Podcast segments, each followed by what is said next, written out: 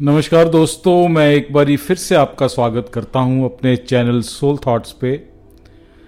चलिए आज बात करते हैं, ब्रह्मांड के परे उस आकाश की या उससे भी आगे कहीं वैकुंठ लोक की। यदि इस ब्रह्मांड के उच्च ग्रहों में भी जन्म और मृत्यु होते हैं तो महान योगी उन्नति करके वहाँ तक पहुँचने की चेष्टा करते ही क्यों हैं? यद्यपि योगियों के पास अनेक सिद्धियाँ होती हैं, फिर भी उनमें भौतिक जीवन की सुविधाओं का आनंद लेने की मनोवृत्ति अवश्य होती है। उच्च ग्रहों में अविश्वसनीय रूप की लंबी अवधि का जीवन संभव है। इन ग्रहों के समय की गणना भगवान कृष्ण ने स्वयं अध्याय आठ, श्लोक सत्रह में भगवत गीता में बताई है। दोस्तों, मैं आपको बताना चाहूँगा यहाँ पे एक कलयुग जिसके अंदर हम आजकल जो युग चल रहा है, ये कली युग जिसके अंदर हम इस वक्त चल रहे हैं, ये चार लाख बत्तीस हज़ार साल का है। द्वापर युग आठ लाख चौसठ हज़ार साल का, त्रेता युग बारह लाख छियानवे हज़ार साल का, सत्य युग सत्रह लाख अट्ठाईस हज़ार साल का होता है। यदि हम इन चारों युगों का टोटल करते हैं तो ये समय की अवधि बनती है तरतालीस लाख बीस हज़ार साल। इसको एक महायुग का नाम दिया गया है, और भगवान कृष्ण ने भगवत गीता में कहा कि हज़ार महायुग का ब्रह्मा जी का एक दिन कहलाता ब्रह्मा जी के एक दिन की अवधि को एक कल्प भी कहा जाता है। लेकिन यहाँ ध्यान रखने वाली बात दोस्तों ये है कि ये सिर्फ़ अभी हम दिन की बात कर रहे हैं। अगर हम दिन और रात को भी हम लेके चलते हैं, ब्रह्मा जी का एक दिन और एक रात की अवधि तो ये दो कल्प के बराबर होती है, यानी कि आठ करोड़ साल। जिसको ब्रह्मा जी का एक दिन और एक रात कहा गया है। या फिर यूँ कहें कि ब्रह्मा जी के 24 घंटे आठ करोड़ साल के माने गए हैं, अगर हम उस समय की गणना को धरती के अनुसार करने की कोशिश करते हैं। ऐसे 30 दिनों का एक महीना होता है और 12 महीनों का एक वर्ष होता है। और ब्रह्मा जी का जीवन कहा गया है कि सौ वर्ष है। ब्रह्मा जी ऐसे सौ वर्षों तक जीवित रहते हैं। वास्तव में ऐसे ग्रहों में जीवन बहुत लंबा होता है। परंतु अरबों वर्ष के उपरांत भी ब्रह्मलोक के जीवों को मृत्यु का सामना तो करना ही पड़ता है। जब तक हम आध्यात्मिक लोकों में नहीं चले जाते हैं, तब तक मृत्यु से कोई बचाव नहीं है। ब्रह्मा जी के दिन का जब शुभ आरंभ होता है, सारे जीवों का ये समूह व्यक्त अवस्था में आ जाता है और फिर जब रात्रि आती है तो वह पुनः लुप्त हो जाते हैं, ऐसा भगवान कृष्ण ने अध्याय आठ श्लोक अठारह के अंदर कहा। ब्रह्मा के दिन के अंत में सभी निम्न लोग पानी में डूब जाते हैं और उन पर रहने वाले सभी जीवों का विनाश हो जाता है, जिसे कि हम अक्सर प्रलय का नाम देते हैं।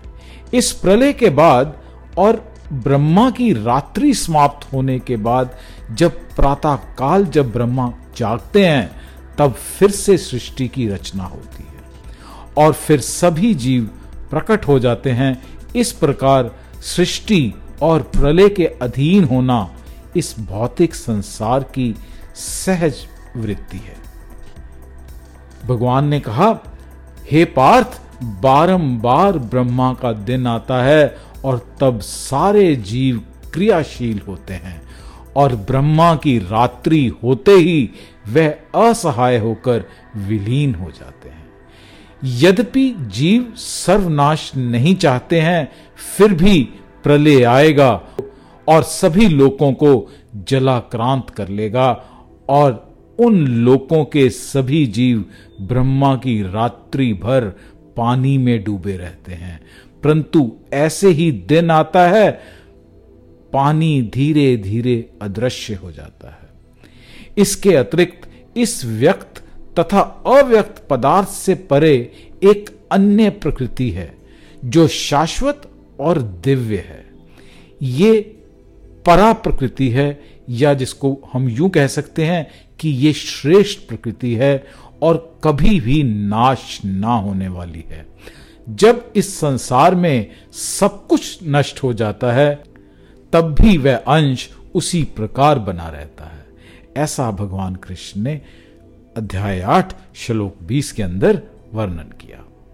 इस भौतिक ब्रह्मांड की सीमाओं की हम गणना नहीं कर सकते।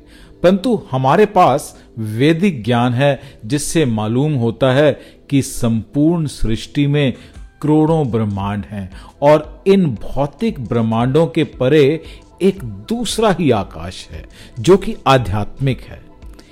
वहाँ के सभी ग्रह सनातन हैं और उन सभी जीवों का जीवन सनातन है। इस संसार में हमें दो प्रकृतियों का अनुभव होता है। जीव आत्मा है और जब तक वह आत्मा इस भौतिक पदार्थ के अंदर है, पदार्थ गतिशील रहता है। जैसे ही ये जीव, अर्थात आध्यात्मिक चिंगारी या फिर स्पिरिचुअल स्पार्क शरीर छोड़ देती है, शरीर गतिहीन हो जाता है। यहाँ पे मतलब प्रभुपाद का मृत्यु से है। शरीर गतिहीन, यानी कि निर्जीव हो जाता है। आध्यात्मिक प्रकृति को कृष्ण की अंतरंगा प्रकृति कहते हैं और भौतिक प्रकृति को बहरंगा प्रकृति कहते हैं। इस भौतिक प्रकृति के परे अंतरंगा प्रकृति है जो सर्वथा आध्यात्मिक है। इसको एक्सपेरिमेंटल ज्ञान से समझना संभव नहीं है। हम दूरदर्शी यंत्रों से करोड़ों तारे देख सकते हैं, परंतु हम उनके समीप नहीं पहुँच सकते। हमें अपनी अक्षमताओं को समझना चाहिए। यदि हम इस भौतिक विश्व को भी अपने प्रयोगात्मक ज्ञान से नहीं समझ सकते तो भगवान और उनके साम्राज्य को समझने की क्या संभावना हो सकती है? इसे प्रायोगात्मक रूप से समझना असंभव है। हमें भगवत गीता को सुनकर ही समझना होगा। यहाँ पे प्रभुपाद एक बड़ी अच्छी एग्ज़ाम्पल देते हैं कि जैसे कि हमारे पिता कौन है, ये हमें अपनी माँ के कथन को सुन के ही हमें समझना होगा और उस पर विश्वास करना होगा। यदि हम अपनी माँ पर विश्वास नहीं करते हैं तो जानने की अन्य कोई विधि नहीं है। इसी प्रकार, यदि हम कृष्ण भावनामृत की विधि मात्र में लगे रहें तो कृष्ण और उनके साम्राज्य की सभी जानकारी प्रकट हो जाएगी। हम देख सकते हैं कि ये भौतिक ब्रह्मांड, पृथ्वी, सूर्य तारों और अन्य लोगों के माध्यम से व्यक्त होता है, यानी कि प्रकट होता है। और इस ब्रह्मांड के परे एक दूसरी प्रकृति है, जो सनातन है, या फिर यूँ कहें जो परमानेंट है। इस भौतिक प्रकृति का प्रारंभ भी है और अंत भी है, परंतु वह आध्यात्मिक प्रकृति सनातन है। ना उसका प्रारंभ है और ना ही उसका कोई अंत है। ये कैसे संभव है? जब बादल आकाश में आता है तो ऐसे लगता है कि उसके आकाश का बड़ा भाग ढक लिया गया है बादलों से। परंतु वास्तव में वह बादल बहुत छोटा सा बिंदु होता है और उसके संपूर्ण आकाश के केवल एक नगण्य अंश को ढका होता है। या फिर यूँ कहें, उसने संपूर्ण आकाश के एक केवल बहुत ही बहुत ही एक कण मात्र अंश को ढका होता है। इसी प्रकार ये सारा भौतिक ब्रह्मांड, या जिसे कहें मटेरियल यूनिवर्स अनंत आध्यात्मिक आकाश, या जिसे बोलें स्पिरिचुअल स्काई के अंदर एक छोटे से महत्वहीन बादल के टुकड़े जैसा है। ये भौतिक विश्व महातत्व पदार्थ के अंदर बंधा है। जैसे बादलों का प्रारंभ और अंत होता है, इसी प्रकार इस भौतिक प्रकृति का भी प्रारंभ और अंत होता है। किसी भी भौतिक क्रिया जिसे हम देखते हैं, उसमें भौतिक प्रकृति के ये छह परिवर्तन होते हैं। वह उत्पन्न होती है, बढ़ती है, कुछ समय तक वहाँ रहती है, कुछ चीज़ें उत्पन्न करती है फिर क्षीण होती है और फिर लुप्त हो जाती है। भगवान कृष्ण बताते हैं कि बादल जैसी परिवर्तनशील इस प्रकृति के परे एक आध्यात्मिक प्रकृति है जो सनातन है, जो परमानेंट है। इसके अतिरिक्त जब ये भौतिक प्रकृति लुप्त हो जाएगी, तब वह भी अव्यक्तात् सनातन विद्यमान रहे वैदिक साहित्य में इस भौतिक आकाश और आध्यात्मिक विषय के बारे में बहुत जानकारी है। श्रीमद् भागवतम के दूसरे स्कंद में आध्यात्मिक आकाश और उसके निवासियों का वर्णन। इसमें तो ये जानकारी भी दी गई है कि आध्यात्मिक व्योम में दिव्य विमान होते हैं। या फिर यूँ कहें that there are spiritual planes in that spiritual sky उसमें ये भी कहा गया है कि आध्यात्मिक व्योम में मुक्त जीव इन दिव्य विमानों में बिजली की तरह यात्रा करते हैं। जो भी चीज़ हम यहाँ देखते हैं, वह वास्तविक रूप में वहाँ भी पाई जा सकती है। इस भौतिक आकाश में हर चीज़ आध्यात्मिक आकाश में पाई जाने वाली चीज़ की विकृत परछाई या एक नकल है। जैसे सिनेमा में हम केवल वास्तविक चीज़ की परछाई या छवि देखते हैं, वैसे ही श्रीमद् भागवतम में कहा गया कि ये भौतिक जगत का संयोग मात्र है, जो वास्तविकता के आधार पर उसी तरह बनाया गया है। जिस प्रकार दुकान की खिड़की में लगी हुई, उसके शोकेस में एक लड़की की मूर्ति वास्तविक लड़की की तरह बनाई जाती है। हर समझदार व्यक्ति जानता है कि यह मूर्ति एक नकल मात्र है। श्रीधर स्वामी कहते हैं कि चूँकि आध्यात्मिक जगत सत्य है, इसलिए ये भौतिक संसार जो उसकी नकल है, वह वास्तविक लगता है। वास्तविकता का अर्थ है कि वह अस्तित्व जिसे नष्ट नहीं किया जा सकता। वास्तविकता का अर्थ है शाश्वत होना। तत्वदर्शियों ने यह निष्कर्ष निकाला है कि असत्य का तो कोई स्थायित्व नहीं है। That it is not permanent but truth has got no end that means सत्य का कोई अंत नहीं है। उन्होंने इस दोनों की प्रकृति के अध्ययन के द्वारा ऐसा निष्कर्ष निकाला है, ऐसा भगवान कृष्ण ने अध्याय दो, श्लोक 16 के अंदर वर्णन किया। वास्तविक आनंद भगवान कृष्ण है और ये भौतिक आनंद जो अस्थाई है टेम्परेरी है, वास्तविक नहीं है। जो व्यक्ति चीज़ों को यथा रूप देख सकते हैं, वह परछाई के आनंद में भाग नहीं लेते। मनुष्य जीवन का वास्तविक उद्देश्य आध्यात्मिक आकाश को प्राप्त करना है, या यूँ कहें कि उसका उद्देश्य उस स्पिरिचुअल स्काई को प्राप्त करना है। परंतु जैसा कि श्रीमद् भागवतम बताता है, अधिकांश लोग इस विषय में नहीं जानते मनुष्य जीवन सत्य को समझने के निमित्त है और उसमें स्थानांतरित होने के लिए सभी वैदिक साहित्य हमें यही शिक्षा देते हैं कि इस अंधकार में मत रहो। इस भौतिक संसार का स्वभाव अंधकारमय है, परंतु आध्यात्मिक लोग सदैव प्रकाशमान है। यद्यपि वह बिजली या अग्नि से प्रकाशित नहीं है भगवत गीता के पंद्रहवें अध्याय, श्लोक छह में भगवान कृष्ण ने इस बात का संकेत दिया कि वह मेरा परम धाम, न तो सूर्य या चंद्र के द्वारा प्रकाशित होता है, ना ही अग्नि से। जो लोग वहाँ पहुँच जाते हैं, वह इस भौतिक जगत में दोबारा कभी नहीं लौटते। आध्यात्मिक लोक को अव्यक्त कहा जाता है, क्योंकि भौतिक इंद्रियों से इसकी प्रतीति नहीं की जा सकती। उस परम धाम को अव्यक्त तथा अविनाशी कहा जाता है, और वही परम गंतव्य है। जब कोई वहाँ जाता है, वह कभी वापस नहीं लौटता। वह मेरा परम धाम है। भगवत गीता में अध्याय आठ, श्लोक 21 के अंदर भगवान कृष्ण ने बात कही। इस श्लोक में महान यात्रा की ओर संकेत दिया गया है।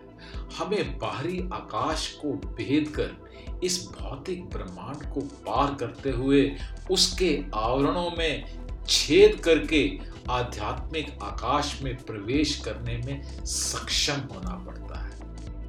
हम संपूर्ण भौतिक ब्रह्मांड के पार जाना। ऐसा हम अंतरिक्ष यानों के द्वारा नहीं, बल्कि सिर्फ़ कृष्ण की भक्ति से या कृष्ण भावना के द्वारा ही कर सकते हैं। जो कृष्ण भावना अमृत में निमग्न है और जो मृत्यु के समय भगवान कृष्ण का ध्यान करता है, वह तुरंत वहाँ से स्थानांतरित हो जाता है। यदि हम सचमुच में आध्यात्मिक आकाश में जाना चाहते हैं और पूर्ण ज्ञानमय, सनातन, आनंदमय जीवन का अनुशीलन करना चाहते हैं तो हमें अभी से सचित आनंद शरीर बनाने का प्रयत्न आरंभ करना होगा। कहा जाता है कि ईश्वर का शरीर सतचित आनंद है। और असल में शरीर भी वैसा ही है जैसे परमपिता परमात्मा ईश्वर का है। ज्ञान और आनंद से परिपूर्ण शरीर है, परंतु यहाँ फ़र्क इतना है कि वह बहुत छोटा है। और पदार्थ के आवरण से ढका हुआ है। यदि किसी भी तरह से हम असत्य आवरण को त्याग सकें तो हम उस आध्यात्मिक विश्व में पहुँच सकते हैं। यदि एक बार हम उस आध्यात्मिक जगत को प्राप्त कर लें तो वापस आना ज़रूरी नहीं है। तब हर एक को उस परम धाम कृष्ण के सर्वोच्च धाम में जाने का प्रयास करना चाहिए। कृष्ण स्वयं हमें बुलाने के लिए आते हैं और वे हमें मार्गदर्शन के लिए सहायता भी देते हैं और अपने अधिकृत प्रतिनिधियों को भेजते हैं। हमें मनुष्य जीवन में दी गई इस सुविधा का लाभ उठाना चाहिए। जो उस परम धाम में पहुँच जाता है, उसके लिए फिर संयम तपस्या, योग, ध्यान इत्यादि की कोई आवश्यकता नहीं रहती और जो वहाँ नहीं पहुँच पाते हैं, उन सभी की तपस्याएँ व संयम व्यर्थ में समय की बर्बादी मात्र है।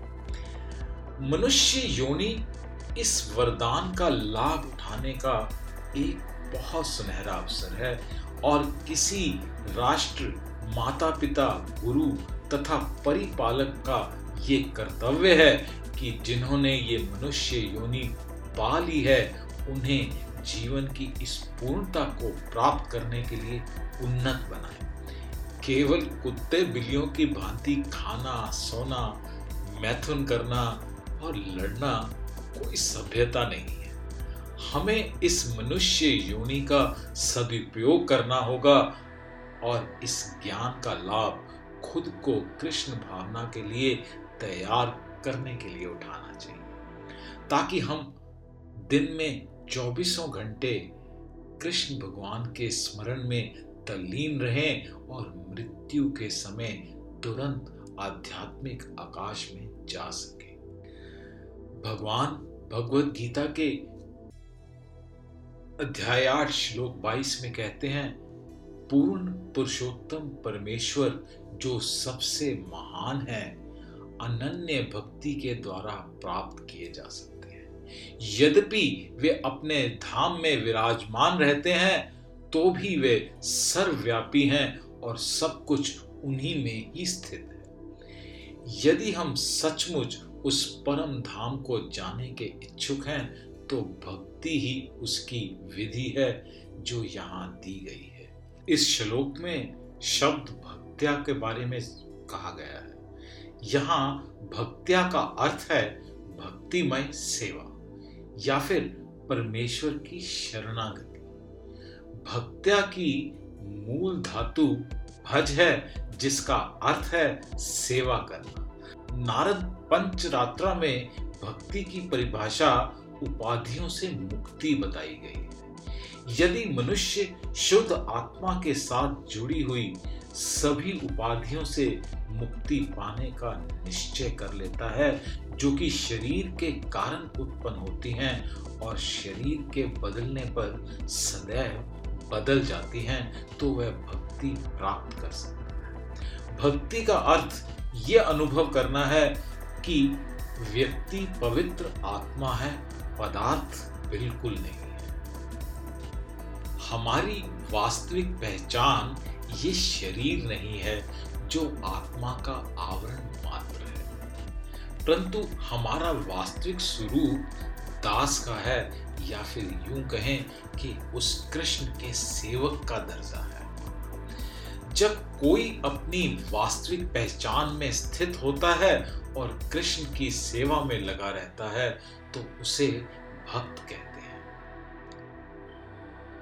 ऋषिकेण ऋषिकेश सेवणम चैतन्य चरितमृत में कहा गया, जहाँ हमारी इंद्रियाँ सांसारिक उपाधियों से मुक्त हों, तब हम उनका उपयोग इंद्रियों के स्वामी ऋषिकेश या कृष्ण की सेवा में करेंगे। जैसा कि रूप गोस्वामी कहते हैं कि हमें भगवान कृष्ण की सेवा अनुकूल रूप से ही करनी चाहिए।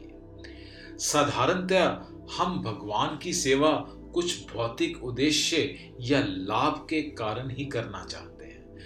निस्संदेह भगवान के पास भौतिक लाभ के लिए जो भी जाता है, वह उससे कहीं अच्छा है जो भगवान के पास कभी नहीं जाता। परंतु हमें भौतिक लाभ की इच्छा से मुक्त होना चाहिए। कृष्ण को समझना हमारा उद्देश्य होना चाहिए। निस्संदेह कृष्ण अनंत हैं और उन्हें समझना संभव नहीं है। परंतु हम जो कुछ भी समझ सकते हैं, उसे हमें स्वीकार करना होता है। भगवत गीता विशेष रूप से हमारे समझाने के लिए ही प्रदान की गई है। इस प्रकार ज्ञान ग्रहण करके हमें जान लेना चाहिए कि कृष्ण प्रसन्न होते हैं और हमें उनकी प्रसन्नता के अनुरूप ही उनकी अनुकूल सेवा करनी चाहिए। कृष्ण भावनामृत एक महान विज्ञान है, जिसमें विपुल साहित्य उपलब्ध है और भक्ति की उपलब्धि के लिए हमें उसका उपयोग करना चाहिए। दिव्य लोक में परमेश्वर परम पुरुष के रूप में विद्यमान है। वहाँ अनगिनत स्वयं प्रकाशित ग्रह है। और हर एक में कृष्ण का एक विस्तार निवास करता है। वे चार भुजाओं वाले हैं और उनके अनगिनत नाम हैं। वे सभी साकार व्यक्ति हैं, जो निर्विशेष, निराकार तो बिल्कुल नहीं है।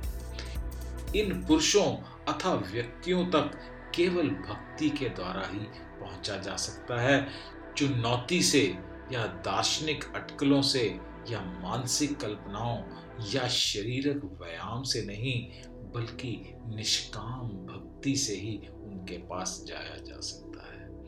हर जीवात्मा और प्रत्येक वस्तु उनके भीतर है, फिर भी वे उनके बाहर है, और सब जगह उपस्थित है। ये कैसे है?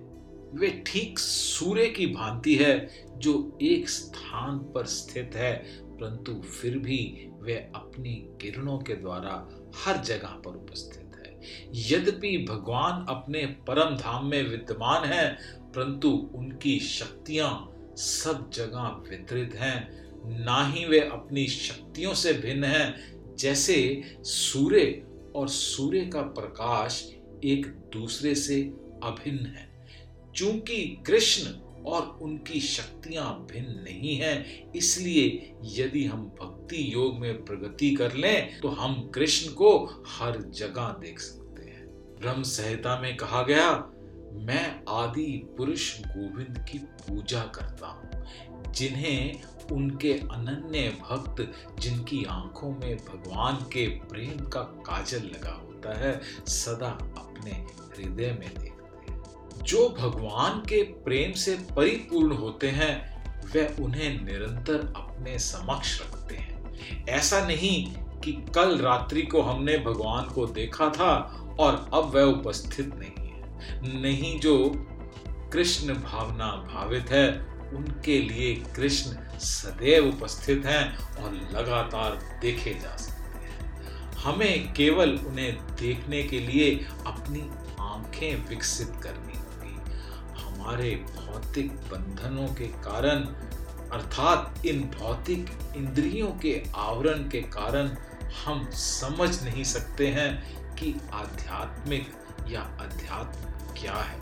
परंतु इस अज्ञानता को हरे कृष्ण के कीर्तन की इस प्रक्रिया से हटाया जा सकता है। वह कैसे? सोए हुए व्यक्ति को शब्द की ध्वनि से जैसे जगाया यद्यपि मनुष्य पूरी तरह से अचेत हो, वह ना देख सकता हो, ना अनुभव कर सकता हो, ना सूंघ सकता हो, परंतु सुनने की इंद्री इतनी प्रभावशाली है कि सोया हुआ व्यक्ति केवल ध्वनि से ही जगाया जा सकता है। उसी प्रकार आत्मा जो सभी भौतिक स्पर्श की निंद्रा के वश में है, उसे हम कैसे जगा सकते हैं? उसके लिए तो बस कृष्ण का जाप करना होगा और वो कैसे करना होगा?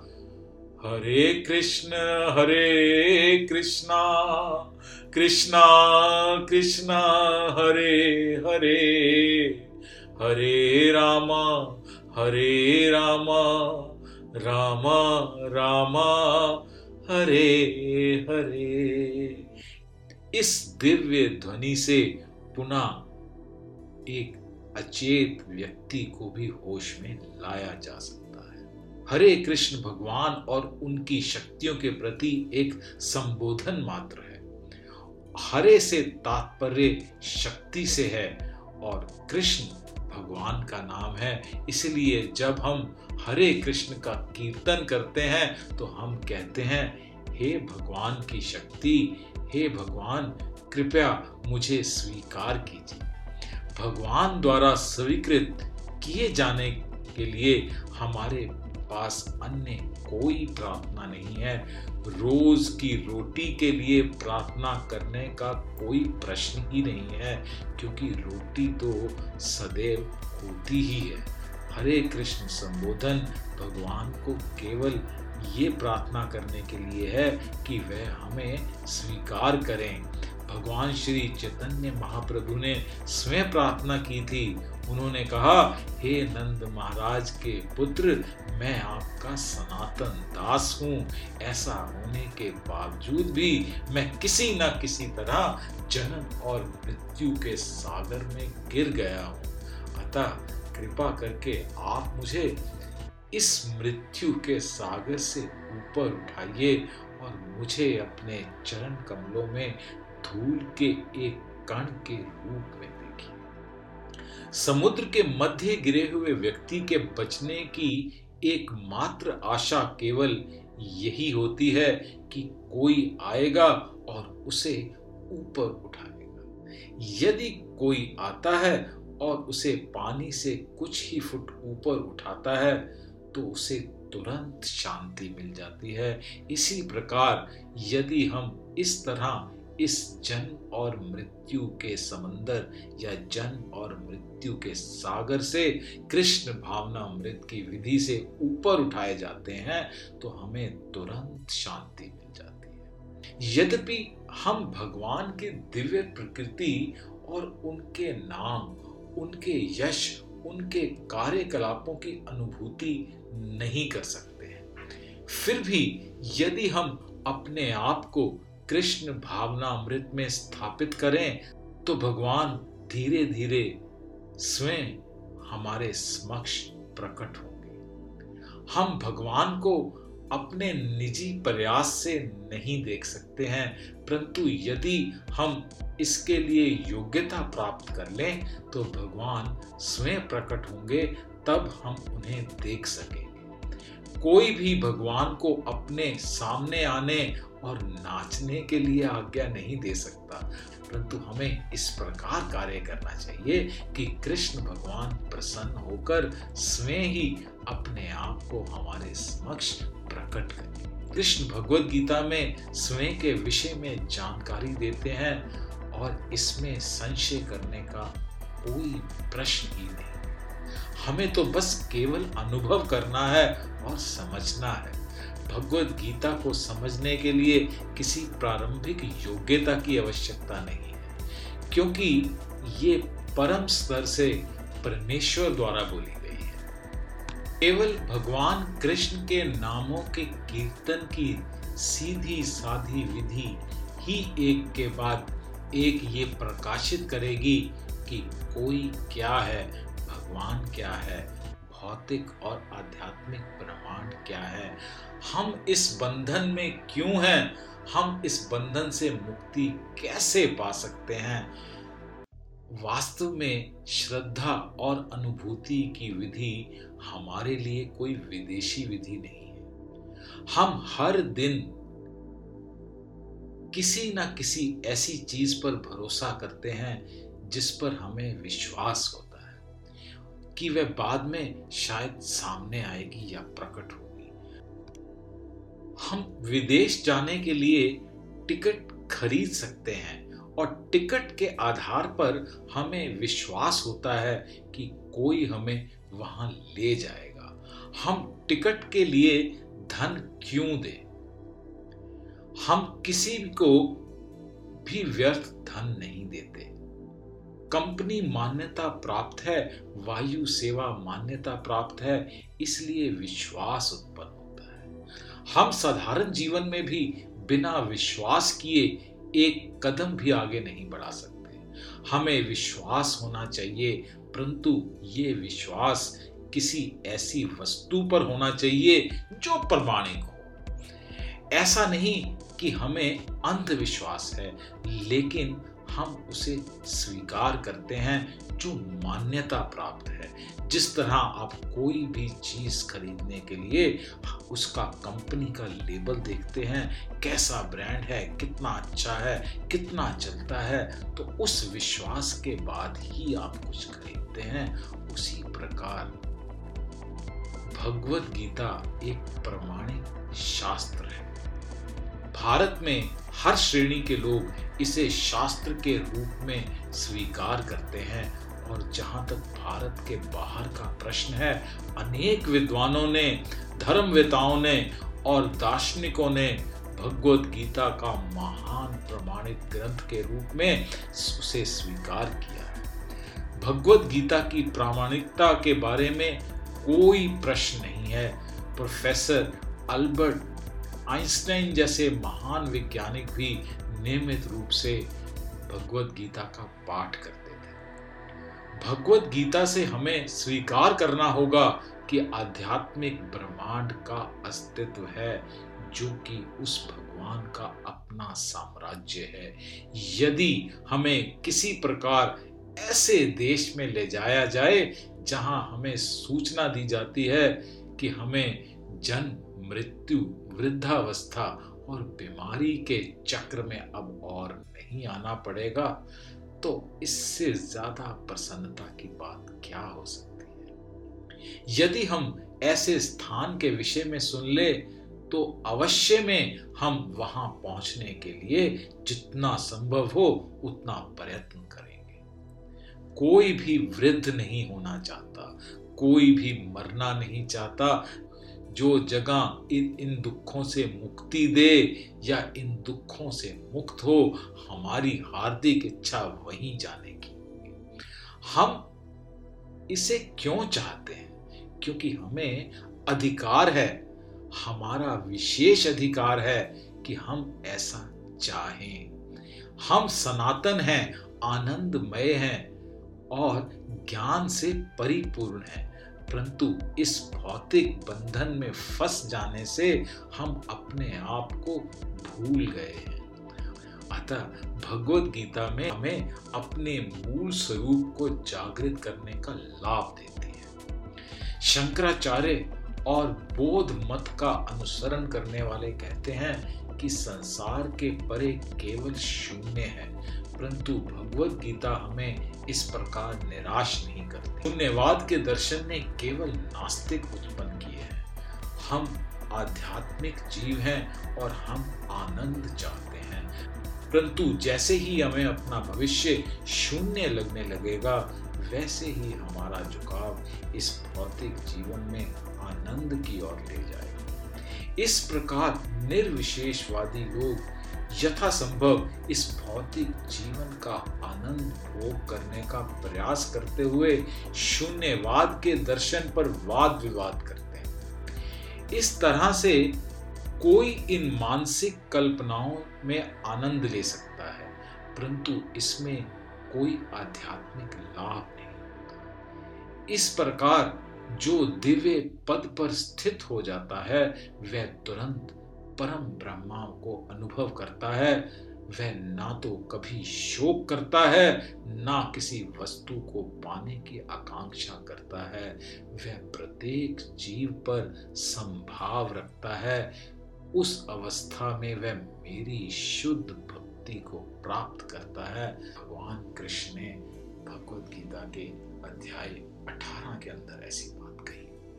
जिसने भक्तिमय जीवन में प्रगति कर ली और जो कृष्ण भगवान की सेवा का आनंद ले रहा है, वह भौतिक आनंद से स्वयं ही विरक्त हो जाएगा। भक्ति में भक्ति में किसी के तल्लीन रहने का लक्षण ये है कि वह कृष्ण से पूर्ण रूप से संतुष्ट